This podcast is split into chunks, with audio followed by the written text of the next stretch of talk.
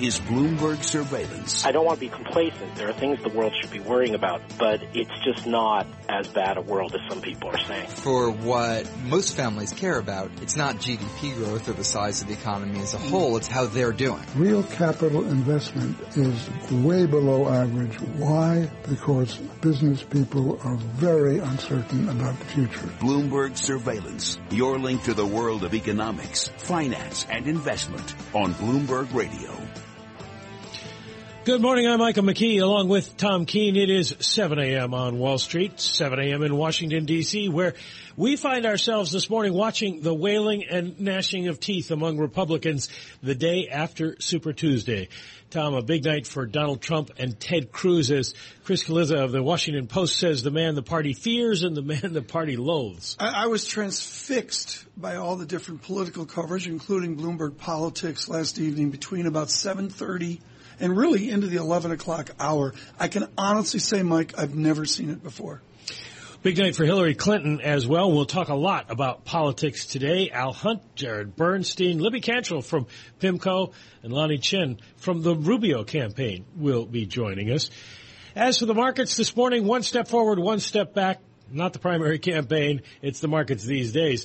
This morning, Asia and Europe are higher. The U.S. and U.K. lower. Shanghai finishing up 4.3%. Tokyo 4%. That carried over into the European markets, but the U.K. and U.S. not so much. Right now, the stock 600 is up by a point, a quarter of a percentage point, and the DAX by 38 points, 0.4. But the FTSE is down 20 points right now, 0.3%. And in the U.S., there hasn't been much movement in futures all morning. S&P futures down about 5 points, about 0.2%. Dow E-minis off by 0.2 as well. That's 35 points on that index today. And the Nasdaq 100 E-minis 5 points lower, just over 0.1%. Now the bond market is lower today. Strong economic data, well, stronger economic data yesterday, and a big day in the economy ahead with the ADP numbers coming out at 8:15 Wall Street time. 10-year note yield 1.84%, the 5-year 1.33%, and the 2-year is up to 85 basis points this morning.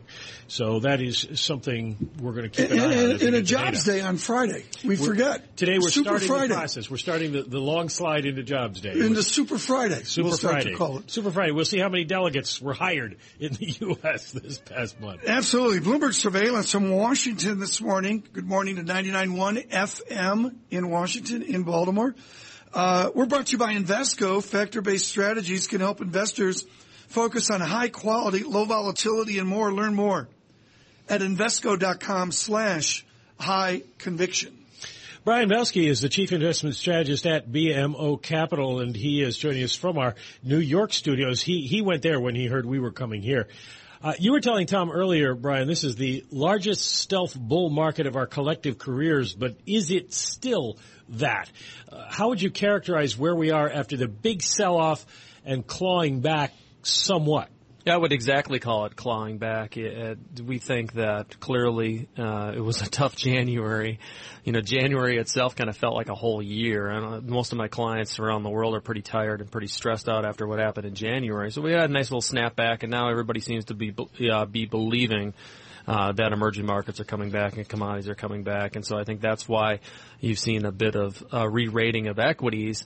From the stealth commentary, you know, people still don't believe it because we're still kind of in the bunker. We're playing the rope-a-dope strategy with respect to equities. We're just kind of waiting to take a punch from a longer-term perspective. And until we get some clarity with respect to GDP growth and earnings growth and from a at least near-term perspective, what's going to happen politically here in America, it's going to take some time to build credibility again for this whole notion of investing. So 2016 is your reset year within our 20-year bull market thesis, which we've been talking about since late 2008 to early 2009. And, you know, we think equities from a longer-term perspective are still the place to be, but we're going to see some volatility heading into the summer and into the fall.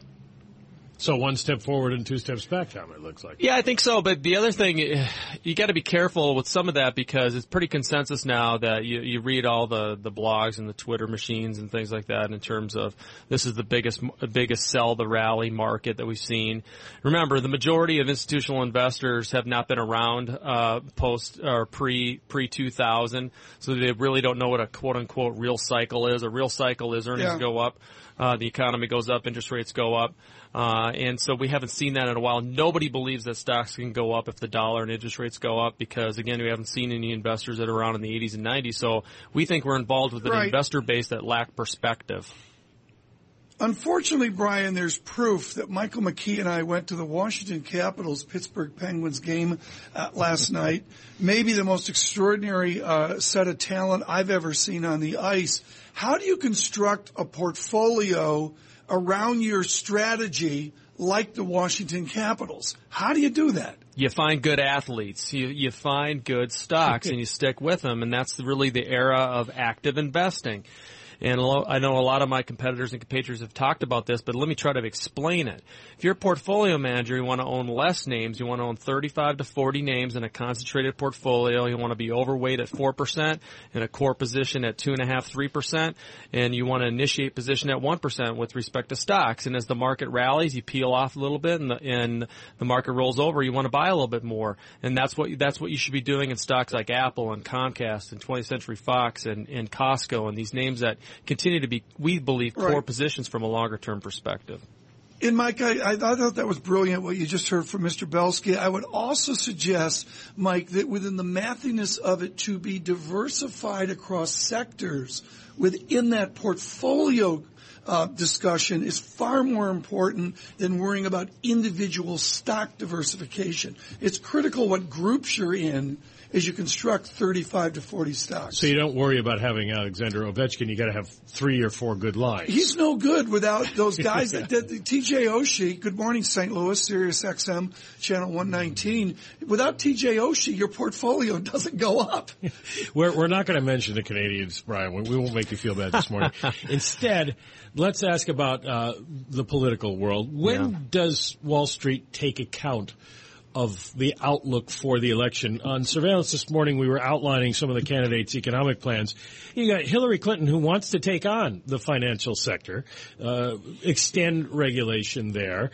You've got Donald Trump, who wants to spend more money than the U.S. has, according to the calculations of his portfolio. Do people take this seriously? Well, tell me something I already don't know, right? I mean, the issue with respect to financials has been a bull market and compliance since 2001. Many people think that this whole compliance situation and regulation really started in 2008, 2009, post the crisis. No, this has been going on since 2000, 2001, post the tech bubble. And so picking on financials, I think, is a headline type of thing because people still have a general distrust for financials. We've been on record by saying we think it's a generational opportunity to buy big financials here in America and Canada because we think they're exquisitely well run. They've undergone massive structural change since 2007, 2008, and we think they're appropriately positioned to take on more of a wealth management type feel and a big asset type bundling feel, especially considering that the economy is improving. Interest rates are going to go up. And as we start to see yields put pressure with respect to performance and principal on bonds, something that Tom talks about a lot, we are going to finally see this great rotation that nobody's talking about again because it clearly hasn't happened. I must do a quick shameless plug here, Tom, for John Micklethwaite and his marvelous interview with Jamie Dimon, which is out on the Bloomberg today. You can read that at length. Jamie Dimon at length on his business model and his business plan. Yeah, and on the strategy that Mr. Dimon has forward as he tries to set up, reset up Fortress Dimon from where it was 7 or 8 years ago. Brian Belski, we hear from so many guests that they are wedded to quote-unquote blue chips. Do you find the same, or are you wedded to mid caps and small caps? I would tell you this, Tom, that if you're looking at small, medium, large companies, we would rank large number 1, small number 2, and mid number 3, principally because valuation perspective and the earning growth side of the mid cap world is a bit worrisome. Large cap stocks, we think, again, for the record, we think we're heading into an 80s and 90s type environment where it's a Warren Buffett / Peter Lynch type world where you buy good companies and you stick with them. And again, per my prior comment, you buy more on pullbacks and you trim on rallies. But I believe that this is going to be an interesting period for small cap managers as small caps in general underperform. But this is where you, as a small cap manager, is actually easier for you to outperform if the asset class is declining. Brian Belski, thank you so much with BMO Capital Markets on the equity markets and his important research note of an unloved bull market. It was not unloved politics last night, Mike. I've never seen anything like it. What was your observation as you and I gazed 9, 10, and 11 o'clock at what we saw? Well, it seems to be moving more quickly than party professionals thought. Bernie Sanders not putting up as much of a fight. When you start counting delegates, Hillary Clinton with a big commanding lead. And Donald Trump right now, at least has the momentum. It's going to be hard for him to be stopped, but he still can be. Yeah, the nuances here between Mr. Cruz and Mr. Rubio and moving out to Michigan in one week, and a number of guests this morning making clear Florida is more important. But it'll be interesting to see where we are in 14 Well, on the 15th, days. You get to the winner-take-all primaries like Florida, and that will really matter. Yeah, well, Michael McKee and Tom Keene in Washington. Futures at -6, Dow futures -43. The yield, 1.84%. Now let's bring in Michael Barr. He has the latest world and national headlines. Michael. Mike, Tom, thank you very much. Republican Donald Trump and Democrat Hillary Clinton had big nights after Super Tuesday. Trump and Clinton each won 7 states. Ted Cruz and Marco Rubio are not giving up in their fight for the Republican presidential nomination. Cruz won his home state of Texas as well as Oklahoma and Alaska. Marco Rubio notched his first victory in Minnesota. Democrat Bernie Sanders is indicating that he is in it for the long haul. Sanders picked up victories in his home state of Vermont, as well as Oklahoma, Minnesota, and Colorado. Authorities say a freight train with hazardous liquids has derailed in southwestern New York State. Governor Andrew Cuomo says the train was traveling on the Norfolk Southern Line through Ripley when about 15 cars derailed last night. 3 of the cars carrying at least ethanol are leaking. About 45 homes have been evacuated.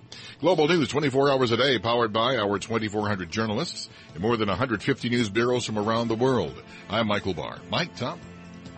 Michael Barr, thank you so much. Coming up, E.J. Dionne of the Washington Post on the perspective of Super Wednesday. This is Bloomberg Surveillance. Bloomberg Surveillance brought to you by NYCB. Ask about their My Community Interest checking with free NYCB online and mobile banking. Earn more, get more. Visit nycbfamily.com for details.